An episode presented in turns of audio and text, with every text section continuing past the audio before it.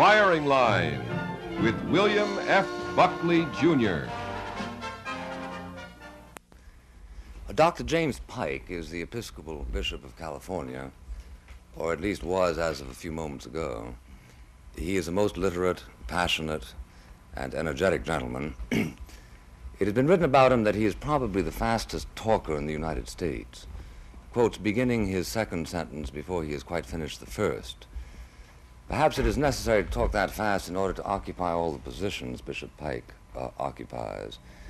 Though he is many things now, he has never been uh, more things than he was in the past. Once he was a Roman Catholic, then an atheist, then an Orthodox Episcopalian, now a not so Orthodox Episcopalian. Though he survived a sort of a heresy trial not long ago, and managed with his wonderful flair to give the impression that God himself had survived the trial. Every year or so, the bishop discovers one or more unnecessary dogmas. A couple of years ago, the virgin birth fell by the wayside. Uh, and last year, giving a sermon at the Trinity Church, no less, the bishop discovered that there was no Trinity. Uh, for his sake, there had better not be.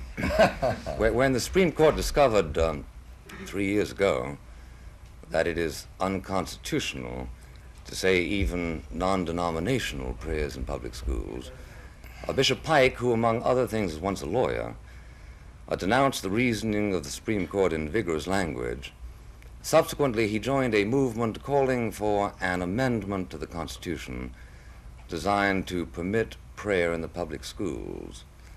Uh, now, for reasons he will no doubt deliver with his customary eloquence, he seems to have changed his mind about the desirability of such an amendment, indeed, about the desirability of prayer in the public schools at all. So, fasten down your storm windows, put on your seatbelts. And I will now open the door on the hurricane seated next to me, the most reverend and most welcome mm-hmm. Bishop Pike. Thank you very much. Before we get to the subject, I'd like to say one thing to our audience and to you. Some years ago, and I hope you've forgotten it, uh, over some issue of civil rights or freedom, uh, I rolled off a list of names of conservatives that I was unhappy about, and I grouped you with some very. I hope un- I qualified. Uh, you didn't. That was the trouble. But I listed you with some very unpleasant radical writers, uh, radical right type people that you're not the same as, and I never have had a chance to apologize for that. You weren't the same as some of these others, I assure you. The we postage rate has gone up. Huh? The postage rate has gone up. I see. All right, fine. Thank you. Anyway, I'm glad we can be together. I wrote you at the time, but I can say it publicly now. Thank you. Thank you. Now, on the subject itself. Uh, Bishop Pike, you were saying about the Supreme Court. Something unpleasant, I hope. Uh, well, rather. I, I taught church state relations at Columbia Law School while I was dean of the cathedral in New York here, St. John the Divine, and followed very much this whole course of decisions from Everson, the school bus case, through the McCollum case, and on down to these prayer cases. I still don't agree with the reasoning of the courts in those cases. I think they used the First Amendment in a way it was never intended to be it talked about establishment of religion, and they meant really establishment, like the Church of England is. Uh, what we didn't want in this country is a national establishment, but it was forbidding the federal agency, the Congress, from interfering with the existing state establishments and not letting local option prevail, which did about 1840 or 50. The last established churches left us are seen. That's good. I'm involved with that. But to use it to say that a federal agency, the courts, can tell what's to be done in local schools and all this and calling an establishment of religion if a local school board or a state decides to do something. I think the reasoning is the twisting of the establishment provision. What now, are we going to do about it? Now, amendments. I, I was asked to testify before the Senate Judiciary Committee, and I said I don't like these prayer amendments. I said that then I would like rather an amendment that clarifies the First Amendment to make absolutely clear what it means. That there should not be the establishment of any church or denomination as an established church. That's what they were talking about, and not allowing this overflow of meaning. Now, having said that, I haven't changed my mind on that. The prayer amendment, which puts specifically in, in the Constitution this one particular thing, prayer and Bible reading, because I had other fish to fry. I was concerned for release time education. I like that. I was concerned for broader issues. I don't favor this particular amendment because I, on other grounds than that of a lawyer and a sort of a constitutional lawyer, I don't care for prayer or uncommented on Bible reading in the schools. Perhaps we can get as to why later, but that's how I state my position. for other reasons than constitutional ones. In, in other words, you're in favor of some kind of an amendment, but not the, the This one, incumbent no. proposal. And I put before them the text of another kind of amendment, but that's gone by the board since.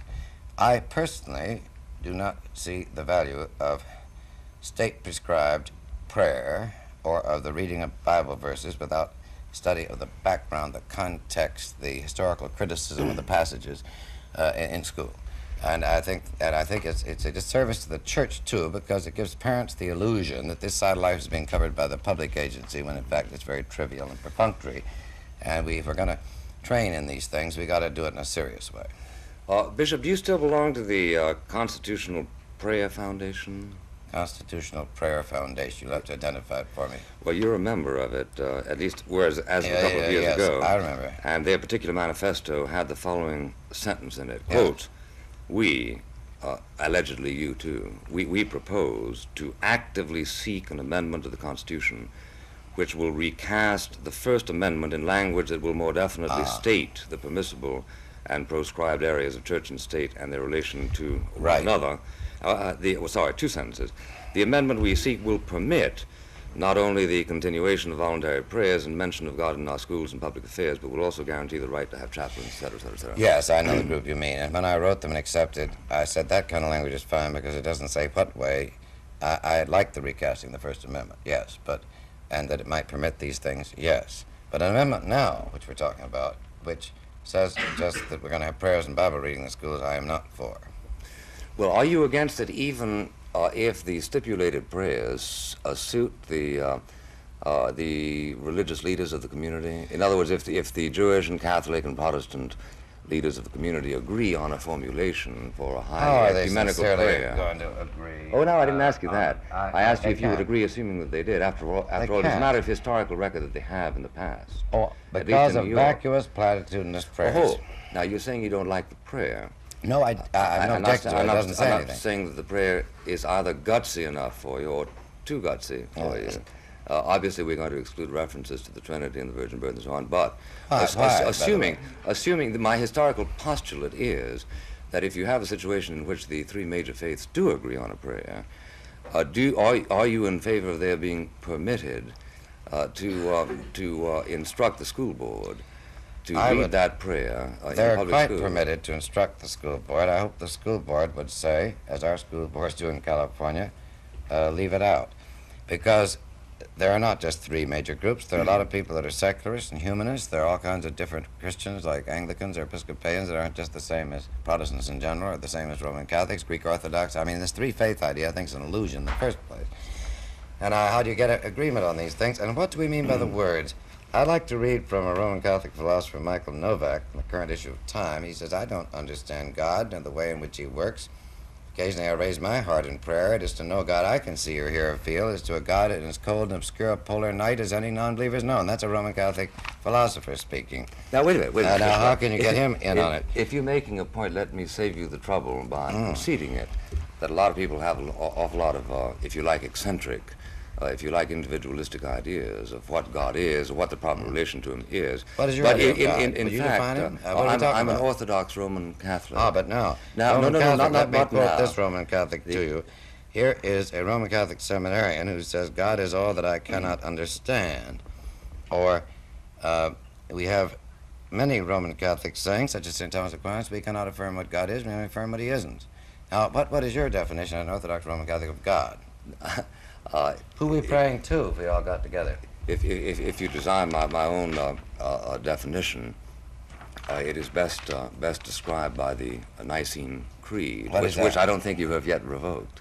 But uh, uh, No. I'm, I'm talking now It's a less about less faith. about theology uh, than I am about uh, uh, politics. In in point of fact, people do have to make concessions, do they not? I don't want to make concessions undoubtedly- at all. Let's get a word we can agree no, on. no, no, no, no, wait a minute. Now, let's take there are undoubtedly Episcopalians who, who are vocally unhappy with your tenure uh, in California. But in That's point true. of fact, We'll you- agree you- on that one. In point of fact, you did submit to a, a majority, and that majority uh, held sway. Right. And I'm asking you why all of a sudden you are so uninterested in majorities holding sways uh, in other communities Because communities when than it your comes own. to civil rights, anything connected with the uh, any of that field, majorities are not interesting to me. Uh, the Oh. American system of government, Well, well, let me- majority rule doesn't go let when it comes to the introduce you. rights of dissenters. Let me introduce you, you to the believe rights the majority governs on any of the first ten amendments? No, Or? let me introduce you to the rights of majorities. Perhaps it'll be easier for you to understand the rights of majorities if you simply think of them uh, uh, as a sequence of minorities.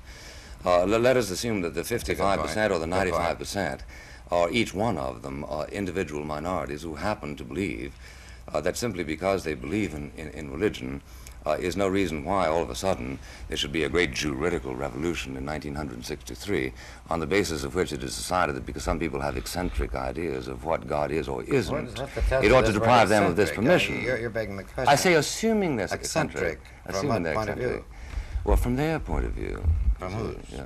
The well, majority? Uh. If, if you're allergic to the word eccentric, uh, let me use. I just uh, want to know what you mean. uh, all right. Who, who judges who's eccentric, you know? No, I don't think I don't think it's the place for anybody to judge who who is eccentric, uh, at least uh, juridically.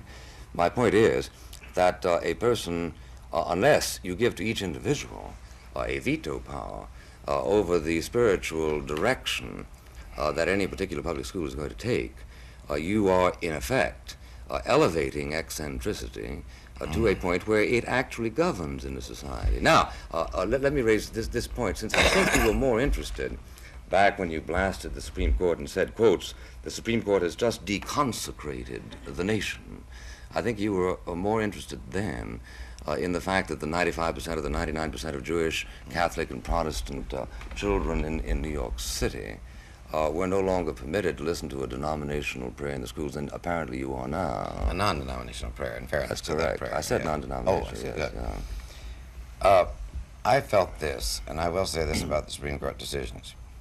What is wrong behind them is the assumption that you, when you eliminate uh, what they call religion, that you have neutrality when you don't. You don't, I, of course, I, I believe yeah. that you have a religion of secularism, a religion of humanism by default, Right. uh, which is a permissible religion in Okay, American life. We both agree, but it's not any particular rights over others. That- Correct. Yeah. Whereas I think the, but I think the only pro- way to solve this now is to make up our minds on pragmatic grounds what is good in education and what is good for the children. Now, I like the lead in the last prayer decision, about reading decision, I can't cite it at the moment, that there can be instruction as to religion, its history, and its institutions, and why don't the schools get with that? That's their business. Let the piety go to the churches or at the home. Let, let's hear about this. That's a little bit like saying let's study Beethoven by examining the harmonic structure of his well, that's a good idea, isn't it? No, terrible idea. Isn't the best way to study Beethoven by listening to him. Well, sure. Uh, Yeah, and the best way to study religion is by exposing yourself to the possibility that God still exists. Yes, but Pace, let, let's understand Court. the different views of God and study them. Now, for example, the Dominican theologian Schillebeeckx. You mean let's discover the contradictions in God's No, but he says God has disappeared because the image of him that the church has used for many, many ages. Now, we ought to be knowing what a Roman Catholic theologians like that are saying. Now, wait a minute. Let our children learn I, that I'm not views of suggesting, God. And I'm not suggesting as a substitute for, for uh, studying the views of Michael Novak or yourself uh, uh, uh, a, a, a, a prayer uh, in the schools. I'm simply suggesting that the majority of the American people have lost a very real freedom, uh, one about which you spoke very eloquently and very forcefully three years ago, uh, when they are told, A, that in effect, unless they are rich, they have to go to public schools, but B, those public schools may not even acknowledge the existence of, of religion through any devotional means. Oh, through it's oh, all very well to say, no, see if you can find a grammatical solecism in the Bible, or, or see if you can find out the extent to which uh, it encouraged certain s- sociological superstitions. I'm talking about religion qua religion. Yeah, the content of it. Yeah, that's Let's right. study this. Let, let our young people learn the background of Hindu, Hinduism and Buddhism and learn the background of Judaism, uh, Bishop, Christianity, and the talking of Zoroastrianism. I- I- that's what the Supreme Court gives us, I think, is the solid educational answer. They did it in the dictum in that last decision. But as I understand, you have withdrawn your we have to uh, take a cue here and All pause right, for just a moment. surely. May I suggest a, a uh, thesis here, Bishop, uh, and that is that it seems to me that the Supreme Court has tyrannized uh, over the, the thought of a great many Americans, and, and perhaps even a little bit over your own, considering the difference in your uh, uh, uh, visceral and I hope best reactions after the Supreme Court's decision, and now your long series of infinitely edgy equivocations. Isn't it possible that in the last uh, eight or ten years, we really have be, been urged to think of the Supreme Court as, as a divine tribunal, or as a substitute, therefore. It, it seems to me that we, we, we, we must all, yes, I agree. It seems to me that we must all recognize that we have got to obey the law uh, as defined by the Supreme Court. But this doesn't carry with it a concomitant obligation to think that whatever the Supreme Court decides is Oh. in and of itself good. Even though I'm a member of the bar of that court, I will agree with you thoroughly. And I do agree, disagree with the line of that whole course of decisions. And I would like, for example, release time right in the classroom so there's ample opportunity to have the presentation of religion in that way. Or I prefer, frankly, what they suggest, the new dictum presentation of the history of religions and comparative religion to our young people, to our high school kids. Like in universities, it can be done. And they've suggested now it can be done at all age levels. But prayer, what does it do? Take the New York prayer. Uh, the perfunctory repeating of the same prayer that the state devises. Uh, why are they competent theologians? Uh, Who said they were? Well, that the religious No, leaders. they're, they're rather uh, political adjudicators. all right. They, why should they be in that position? Uh, why Well, should they, the, they- why because they're elected officials. uh, to decide to make prayers? I mean, No, are they elected to, for that? To, to decide to conciliate in order to try to whom? in order to try to midwife a prayer that does not offend the denominational sensibilities what about the secularists? Does it offend them? Does that matter? Well, the, uh, well, by definition, I would hope that the prayer would have enough teeth in it to offend somebody. But but the question Well, is, then why should it? But but the question, oh, all right, now that's precisely the point. Is it possible to do anything at all without offending somebody?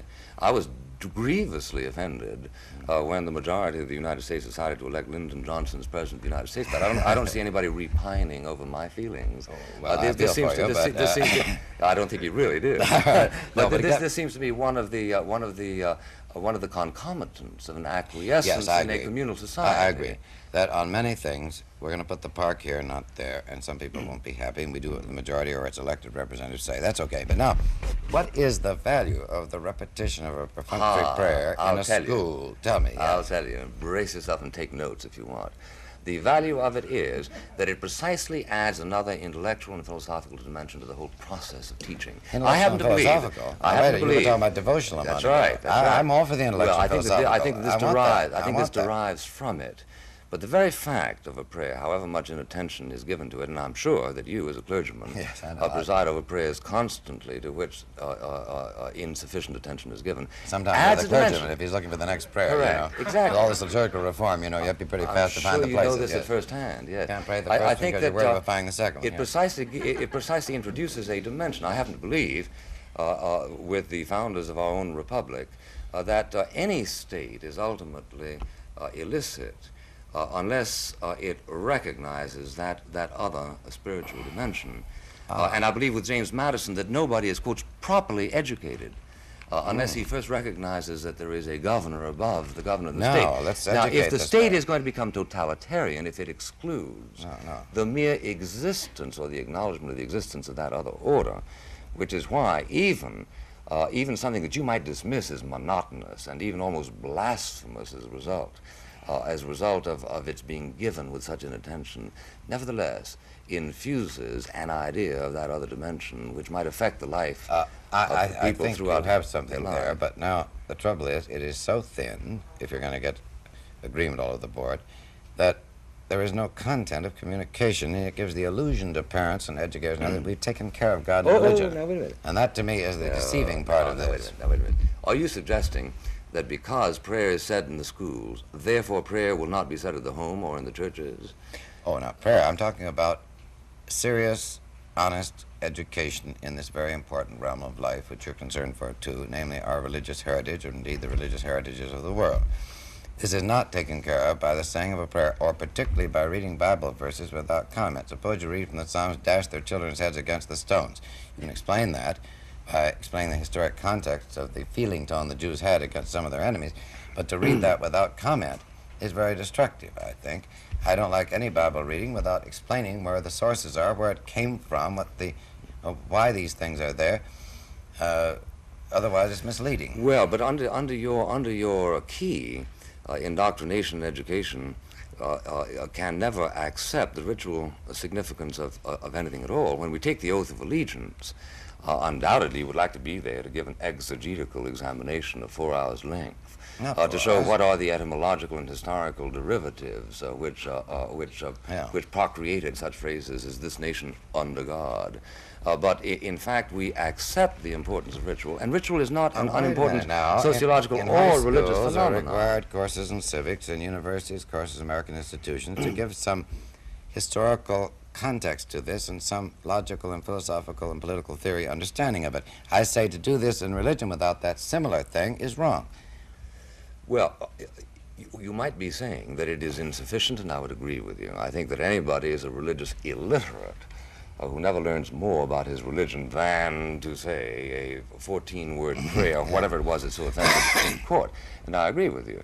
What I am saying is that to agree on this does not commit you to the proposition uh, that that uh, ritual uh, statement is in and of itself shorn of meaning. Uh, are you in favor of uh, uh, rewriting the Constitution so as not to require the President of the United States to take an oath of allegiance, even though that is highly ritualistic language?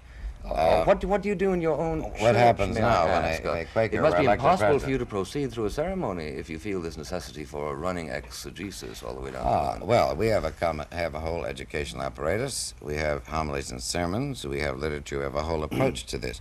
Frankly, just the liturgy without any content uh, to the meanings, uh, I mean, to teaching the meanings without any relationship of this to current life, I would be very disturbed about too, incidentally. Well, but you know, there might be some people who disagree with you with reason. After all, uh, we have it on biblical authority that we were instructed to repeat the Lord's Prayer, at least Christians. We're instructed to re- repeat the Lord's Prayer uh, every day.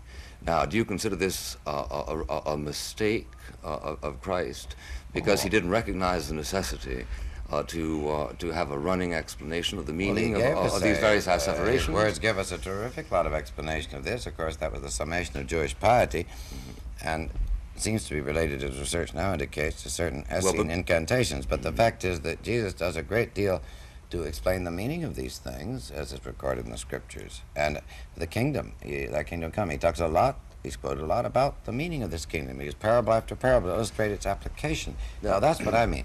Well, I don't want to suggest that, that you and, and, and, and Christ are um, have differences on the matter, but, but it, it, it may be Could be, necessary. could be, could be. Because uh, the whole concept of, of prayer, as I understand it, suggests that one can embody, even in two or three sentences, which might indeed be uttered ritually, some kind of an affirmation of some kind of technical spiritual significance. I, I, I agree with you. And if you say the Lord's, if you say the Lord's Prayer, it doesn't obviously mean that you oughtn't to go on to read the Bible and understand the, the whole Yeah. context. But nor does it mean that you shouldn't utter the Lord's Prayer. No, I agree with you here. I, I, I know of even shorter prayers. I've been at Cambridge on sabbatical for six months in England, where often the grace is Benedictus Benedicat, Amen. You know, I mean, it can be very brief. it sounds like Cambridge. yeah. Oh, thou blessed one bless, it says a great deal.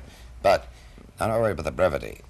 Uh, what I'm worried about is the tokenism involved here, the perfunctory character. When we have a real challenge, we are evading, namely, how do we instruct in the whole culture and make literate people? You cannot educate people without their knowing their religious heritage. Now, Wellesley College, I used to preach at, I used to preach at uh, Williams up here. And Wellesley, I preferred to preach at, not just because they were attractive ladies, and at Williams they were, they were known. You're not supposed to make observations like that. All right, okay.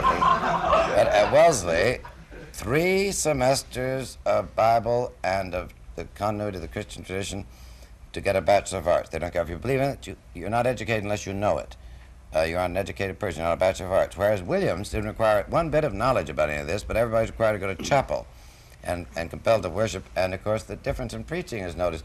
These people at Wellesley or any other place there's no required chapel are there because they want to be. The others are closing the newspapers. As the procession comes down, they sit as far away as they can away from the center of things to show they don't want to be there. It seems to me that, that as part of knowledge, as part of the schools are supposed to instruct in facts and knowledge, we are evading by this kind of talk the big responsibility, which is to include in the education of person knowledge of the facts, the literature, the history, including the seamy side of Jewish and Christian institutions. Well, uh, there, there are, of course, people who disagree with you. For instance, in probably the single most uh, relevant document that captured the American mood at the time the Constitution was written, the Northwest Ordinance, uh, it was said, quotes, religion, morality, and knowledge. Uh, being necessary to good government and the happiness of mankind, schools and the means of education shall forever uh, be encouraged.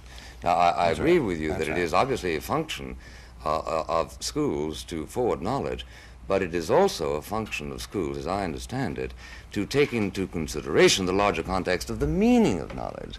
All Uh, after all, we, we, we know I'm we know that, that, that certain people we highly disapprove of were highly knowledgeable. Lenin and Trotsky immediately come to mind. Uh, but uh, but uh, uh, surely people ought to be given the right to disagree even with you. Oh, sure. And, and I'm suggesting that you are sort of co-opting the Supreme Court because it happens in your latest interpretation of the situation uh, to square with your uh, analysis at this particular No, moment. no, I don't. I don't go with their reasoning. I'm thinking of what this does in the culture itself, the perfunctory, in place of it being done in breadth and depth. Sir, That could you wait just one about. moment Uh, to continue that? You were saying, Mr. Pike. Yes, I think we've got to look at this in terms of the total effects, and, and we can look at it this way. I come from a state where we've not had prayers in schools at all. They weren't abolished by the Supreme Court decision, they weren't there anyway. I'm in an area where there is very little of actual segregation. In Alabama and Mississippi, they have prayers in schools, the Supreme Court stopped them, but look how they behave toward each other. Uh, in other words, what is the ethical effect of these places where you have prayer all the time, and the Well, ethical I hope you're too don't? humble to say, because um, uh, although although I might join with you, and in fact have, in deploring much of what goes on in Mississippi and Alabama, I, I certainly wouldn't uh, go so far as to say that they are necessarily, as individuals, worse people than people in California Well, look what they or do people in. New York. Well, Well, they bury people look- simply look- because look- of their color and not as individuals. look Now, what you have people I don't noticed. Like, uh, Look what you have noticed. Because of color. Yes, look what you have noticed. Uh, but uh, a crime against color is not the only extant crime. you're right, It happens you're to be the most newsworthy. No, Uh, but but I'm- uh, I, I'm quite sure that uh, I don't know whether you hear confession, but I'm, I'm quite I sure that if you hear confession in California and again in Mississippi, uh, you wouldn't necessarily draw invidious comparisons on the basis of that. Uh, if, if you're saying that we live in a vale of tears and people are sinners, I, I certainly agree with Yeah, you. but I'm just saying, look at the difference in the way people are treated as groups, by group labels, group discrimination, as between areas where you've had no public prayer and where you've had it. Now, this book that is soon to come out from Harper's, Clark, uh, Charles Glock and Rodney Stark's study of Christian beliefs and anti-Semitism, a survey made in our area shows the more committed to the church, the more involved in regular prayer and so forth, the greater the anti-Semitism in the persons there. The more orthodox the believers, the more anti-Semitic. More and more studies are showing these correlations. So what really is, for the American purposes, not for the aims of any religious group, what is being achieved for American common life, perhaps, by putting to the fore uh, this public reference to God and so forth when there are deeper problems underlying it. I'm Oh, on God's I- side, you understand, but I think no, there are deeper I, I problems think you're, you're trying to sneak a point in because, after am. all, uh, Uh, I, how'd you guess? I, I, I'm talking about, after all, a prayer that was uh, judged perfectly satisfactory uh, to the uh, Rabbinical Council of, of New York. And under the circumstances, uh, although I don't have the wording of that prayer in, in front of me, I, I doubt that it induces anti-Semitism. Oh, not directly. I know, of course I think not. this oh, no, no, you're quite Yeah. right. In fact, what it does, though, it, it talks about a God who's going to protect us and help us in the sort of gimme attitude. A lot of us would not say that's the basic thing about our relationship to God. You remember the prayer. It, it's not one that says enliven us, change us, open us up, make us bigger persons. It is more protect us and help us. It's more self-centered. It's a prayer. Some of us within the church would not want those to be the words. If we're going to say a prayer, let's say something that talks about our responsibilities beyond ourselves and isn't just saying gimme, gimme. Look, may I sum up and simply say that, on the one hand, you doubt that there is any efficacy uh, to such prayer. No, no, And on the other no, hand, no, uh, no, no, wait, no, wait, no, there- no. well, uh, that, that, that you doubt uh, whatever it is that you've been saying about this prayer. Uh, and that on, on, on the other hand, there are people who disagree with you, and that uh, the Supreme Court ought not to be permitted so to transmute the language and the intention uh, of the founding fathers to permit people to disagree even with you. And that under the circumstances, we join together in deploring that decision of the Supreme All right, Court. fine. What I really would say, to help clarify, I would like the freedom of local school boards and of states to handle these things rather than being a federal matter. Yeah. I'm a states righter. I think the First Amendment contemplates this. But then in the discretion used, if I were arguing, I'd say, I'm glad you have the freedom to decide. I hope you'll decide no. Fine. Uh, fair enough. Fair enough. Uh, and uh, if, uh, if per impossibile the people disagree with you, uh, you will acknowledge their right to do so would agree. without all of a sudden raising the odd Zoroastrian whose feelings are going to be hurt. Well, now, it's not the only the odd Zoroastrian. There are, in my own area, in San Francisco area, there are 75% of the population are not Jews or Christians, and say so. And there's 25% church members of all types. Some of the suburban areas we surveyed, 17%. now, uh, I belong to all churches to- together. Are things changing as a result of your dispensation? Aha, no, these are all figures.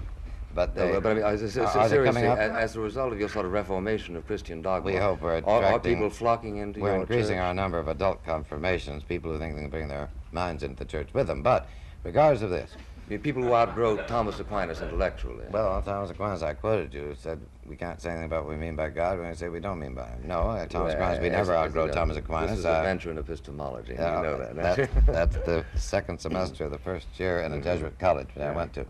I hear you were the highest ecclesiastical success. Was that? the only graduate of a Catholic college who became a Protestant bishop. well, I'm the only graduate of the University of Santa Clara that became any kind of bishop. That's right, that's what I said. Jesuit. you remember? That's why I say you are the Yeah, highest you know, Jesuits never don't like bishops that much. And anyway, St. Ignatius Loyola, the founder, said nolo episcopari, meaning I don't want to be bishoped. And Right. so anyway, they didn't specialize in making bishops there. But the thing is, Just they made football souls. players largely at that time in its history. Uh, but anyway, let's to go on to this. Yes, we must not confuse making bishops saving souls. I agree with that careful distinction you made. Now to go on with this, uh, I feel that this large segment in the community who have are are not uh, God oriented uh, count two, but I think on the other hand, a, an instructional pattern which acquaints students at the right level all along with the best in our heritage and the worst, uh, so that there's a basis of intelligent choosing is what we want. Uh, I think this is right, and I will say a good thing about the Supreme Court. The dictum in the last opinion, as I say, spelled that out as quite an open thing, meaning there's nothing unconstitutional about that. Well, of course, uh, Mr. Douglas, Mr. Justice Douglas said as recently as 10 years ago, quote, we are a religious people Yes, I know. institutions presuppose the supreme being. I That know, was in Zorach against. Zorach against Clauson, Correct. yeah. uh, which is the New York uh, release time case, where they said it's okay if it's across the street, which I thought was a silly decision. McCollum says you can't have in the different classrooms Yeah. on a volunteer basis, but you have to go across the street. kind of silly, isn't it? Very silly Yeah, thing because we yeah. do use public schools for church worship. In fact, two or three of my new mission churches are in public school buildings. And so what's wrong with using the building? So I think this is a silly distinction the court made there. And when Douglas came out with that, it changed the flavor for a while. Yes, exactly. Exactly, it did. It sort of stole Now, I wonder when he says our institution presupposes the supreme being, uh, where in the Constitution we find that. Well, of course, not in the Constitution, the Declaration of, I know. Independ- of Independence. That's why the Constitution. But, but certainly in all, in, yes, that's right. yes, I know you're a lawyer. In, in all the surrounding uh, uh, documents, uh, put it this way, I think it would be hard to make a historical case uh, to suggest that our, our country was founded other than on a series of metaphysical postulates. Uh, and I thank God for them because it seems to me that, among other things, it was what gave the strength to Abraham Lincoln to free the slaves. But, uh, uh, if he had ple- pleaded purely to positive law, which is so fashionable nowadays, Right. I doubt very much that he would have found uh, a, a sufficient Well, uh, basis. And now, of course, largely this, this metaphysical basis was out of French rationalism, and actually the kind of religion of a man like Thomas Jefferson was deism. So the word God to Thomas Jefferson mean quite a different thing than the word God to, uh, for example, John Courtney Murray. Now, I think uh, there's a mixed bag on these origins. I think. Yes, but uh, so far as I know, with, with, with a couple of conspicuous exceptions, uh, there was no one who didn't uh, uh, believe uh, in that other dimension I spoke about a moment ago, uh, which dimension, uh, in the opinion of many mothers and fathers who I think ought to be consulted about Right, right. uh, or ought to be uh, a part of our continuing culture. Let me say So- one so- thing you've been saying right through that I like especially, and I hope our uh, uh, viewers do take with them. This other dimension of reality. That's a very good way to put this. This this does need. There needs to be breathing room for this. I think the trouble with secularism by default in education, not intentional secularism so much as by default, is that there is not breathing room for what you right, rightly call this other dimension. I think this is a very important point. Well, are you afraid? Are you afraid of the growth of the state in the same sense that conservatives are? Because more and more we find ourselves increasingly impotent. For instance, in 1962, 49 out of 50 governors uh, of the uh, United States, uh, three living ex-presidents, joined uh, 85% of the people, according to Gallup, saying we must have a constitutional amendment. If this is what the Constitution actually means, i.e., Yeah. what the Warren Court has said, then we want to change that Constitution the way we were authorized to do. Well, now, Now, why is it never are gets you- off are the you- ground? yes. Why is this? I'd like Well, to know myself. Could, could it be in part sloth? Could it be in part be. those sort of infinite objections Yeah, I know. uh, that people like you uh, uh, oppose to No, I went down to try to help them. I spent uh, five hours before them, and with Senator Hart of Michigan, who Roman Catholic, said, "As for these prayers in the Senate, I referred to those. I don't get down there much." And I said, "You don't." I'll talk to you later. But I mean, uh, there, there, there is a question of language, how to do it. But now, uh, Frank Becker, representative here from New York at one time, Republican, said invocations, duties, oaths taken on the Bible are as American and as universal as a taste for apple pie or ice cream or watermelon. Mm-hmm. Fellows like that don't help much either. I don't want religion cast in the category of watermelon. I don't have to like watermelon. Let me say, well, I like apple pie. I don't th- care for that. I think it's the triviality of a kind of an American religion, a kind of general piety that's all mixed up with patriotism rather than a transcendent or a overarching, what you call the other dimension Aren't of you being a little bit snobbish, really? Yes, Because intentionally after, so. I mean, a- a- after all, uh, one man's uh, metaphors may strike you Oh, as a little bit vulgar. uh, uh, not uh, vulgar. But, uh, but, but uh, everybody I, I has his own. than that, uh, but I mean yeah, the triviality yeah, is yeah. what bothers, not the I- vulgarity. I, I see a case against comparing God with apple pie, uh, uh, and I, I see all of the residual uh, objections that you can focus on. But at the same time, it seems to me that a man like Mr. Becker is, is, is, is expressing in his own language uh, a statement uh, uh, which, which you, with the training and charitable understanding, ought perhaps really to be rather taken by. Except I don't like a kind of common American religion. Uh, I'll take, for example, the statement of Representative Wyman of New Hampshire. He would like to require people to swear belief in a supreme being in order to obtain a driver's license. But then he said it doesn't make the slightest difference so long as the supreme being is acknowledged in some form, whether it be Buddha, Allah, or God. Yes, sir. Now, Could you isn't hold that up rather just trivial? a moment? We've given, been given an ultimatum here.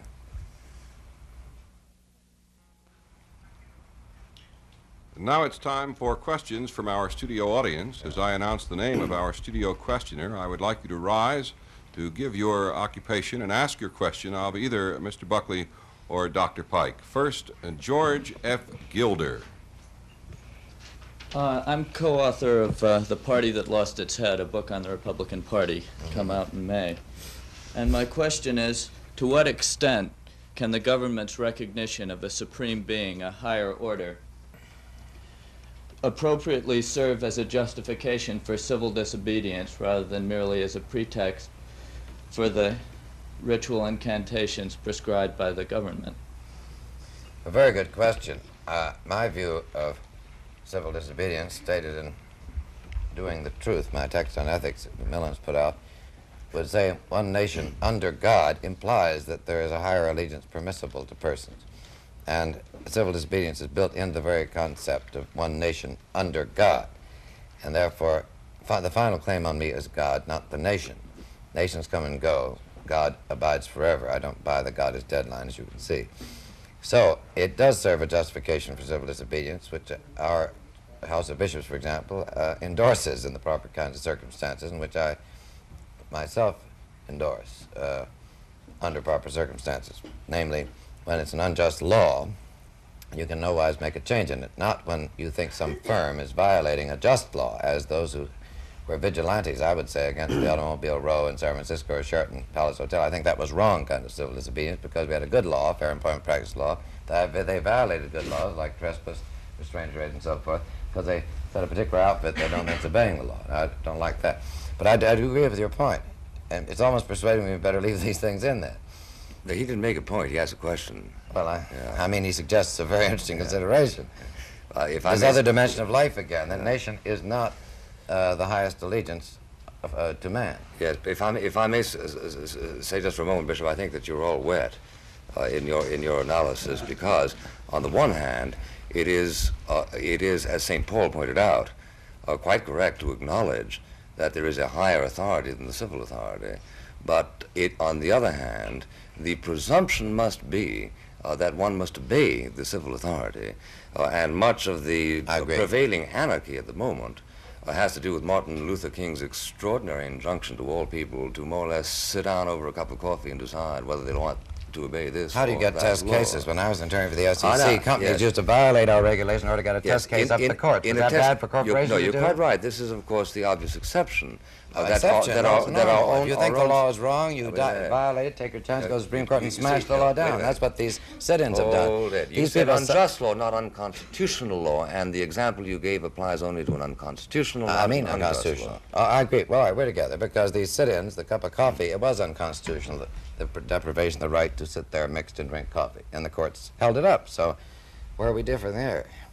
I think we're going to ask uh, Mr. Buckley to answer this next question, at least first. This question comes from uh, Ellen McGarity. I'm a public relations counsel, and actually, I want to address my question to both of the gentlemen. Uh, Reverend Pike Give us a professional opinion. How are we doing? extremely well, I must say. Uh, Reverend Pike, in in the stand that you take, you will find yourself allied with people like myself, who, as an atheist, very much object to children arbitrarily being indoctrinated in a religious doctrine, whether it's non non-denominational, whatever type. The same way we would object to their arbitrarily reciting some sort of pagan ritual. But in certain respect, you are allied with us. And how do you find that alliance? Aside Very from good. unholy. Uh, I, I believe in being fellow travelers with all sorts of people on given specific issues. This is why I don't like the whole mentality which ha- threatened this country from time to time of guilt by association. Uh, we can all agree on this issue, all the way over to the atheist left, if you want to put it that way. I might find myself with the right, as I have, on this point about I didn't like the vigilantism called civil disobedience, automobile sit- sit-ins in San Francisco, where the left said I was a McCarthyite or a, a John Bircher. I think one takes issue by issue and allies with those of goodwill who can join with one, or even without goodwill if they'll join the same issue. Uh, however, how would you feel about solid, sensible, objective presentation of the history of religious institutions and of the literature of religious institutions in public education as it's done on the university level now? You, would- you would not object to that, would you? Not at all. Thank you. Uh, well, I, I would say, uh, madam, that uh, you ought to worry a little bit more uh, about obliging me than you ask that I should worry about obliging you. Because the kind of prayers I'm talking about are those under whose dispensation you are perfectly free to instruct your little children to go out and pursue uh, atheism. But uh, I, I would suggest that if you are really interested in toleration, you might say to your children, uh, sit in on those prayers because you are to live in a society in which some people are benighted enough to believe in God. Uh, and maybe this will contribute to your education to simply listen to this prayer from time to time. No, but you understand, it's not from time to time. This sort of thing, Well, we're talking when about once a propagated, is daily. Yeah. Pardon? I say we were talking about once a day. Yes, We- but once a day, that's continual. I mean, if you continually exercise anything, it's going to become habitual.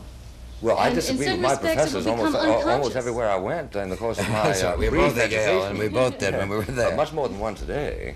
But I, I don't know that, that people made a federal case out of it. But you said professors, Mad Murray might have, might have had a fit if he had gone to Yale. I think we'd like to get on to our next question, which comes to us from Joseph J. Uh, Kelly. Mr. Kelly? I'm um, Vice President of the Independent uh, Citizens of New York. Uh, Mr. Buckley, um, the purpose of our educational system is the development of a formulative uh, young type of mind. And therefore, the purpose of a school prayer would seem to me to be to teach uh, these minds the awareness of uh, their own humility, the awareness of a supremacy, and therefore um, the uh, purpose of, uh, of why they are here and what they should do. My question is uh, Would you therefore give these young minds a prayer uh, shorn of meaning or a figurative uh, gem from the Bible without an explanation? Uh, for instance, would you let them believe that the world was built in seven days? Well, I don't uh, acknowledge the authority to write the prayer. If you're asking me which is the optimum prayer, uh, I would say the optimum prayer is one that most faithfully represents the consensus of the community. Now, if you say, is this a is this a prayer dogmatic or or uh, denominational enough for my own taste? I would say in all likelihood, no. But I'm willing to submit to the discipline of a civil society uh, and surrender to the will of the majority on this point. I'm asking you uh, the value of a prayer that um, has been compromised on and um, it very well could be shorn of meaning. I'm asking you um, if um, we should Well, the value quote of it the was, as I Bible without suggested a moment explaining what you're quoting. Well, the value of it is, as I suggested ago, namely to uh, a moment ago, namely to introduce the fact of that other dimension, which I consider important to their intellectual and philosophical and spiritual training. Even to a formulative young mind, uh, he may distort this dimension because you will not explain it or give it meaning. Well, uh, uh, uh, un- unfortunately, a lot of those minds aren't quite figurative enough, as, as, as you put it. But if you are suggesting that I would have the gall uh, to uh, suggest to teachers that they teach rather than learn from students, I would say yes, I subscribe to that heresy. Betty Jane Dooley would like to ask this question of you, Mr. Buckley. English, t- English teacher, uh, Mr. Buckley, uh, do you completely reject uh, Bishop Pike's idea of uh, religious education in the public school? Certainly not. I, I'm, I'm, I'm all in favor, as I said a moment ago, of learning the harmonic structure of Beethoven, but I also believe that you should listen to his music from time to time, and that religion is something other than merely a whole set of very interesting uh, uh, myths uh, that had certain uh, uh, detectable uh, effects on human history. Uh, one of the worst heresies of our age is precisely to treat the religion the way, unfortunately, Bishop Pike seems to be most enthusiastic about treating it, uh, namely as, as, as, as some sort of a uh, some sort of a historical mythology, uh, which is interesting only to the extent that one has some sort of a standoffish interest in how it has affected history. You must read what is this treasure that Harper and Row just brought out. I'm not trying to plug the book, but you'll find I don't quite describe religion as a, just a history of myths. But I would like No, to I, no, I didn't say you were. I said you were- seemed to be most interested in that particular approach to religion in the public schools. not the teaching of it as mythology, that would be biased, but the teaching of what are the various traditions saying, what do they mean, and what's the history of the institutions involved, and so forth. Uh, but I would like to ask our questioner this interesting thing. The Massachusetts legislature, or I think they call it the general court, uh, but they mean the legislature, and the governor has just signed this bill, has just passed a bill requiring a minute of silence at the opening of the school day. Uh, how would you feel about that? I, I would think any public school teacher would like any silence that's provided uh, in the course of a day. But this is meant to allow everyone to formulate his own intentions, say his prayers, focus his Or give them concerns. time to write Excuse me. Dr. Pike. I, I'm afraid we're all going to have to appreciate just a moment of silence at this time. That was well put. but in any case, I'm most grateful to you for, for coming and, uh, as always, for uh, saying so very much that is so very interesting and, and so very well. Thank you again. Glad to be with you.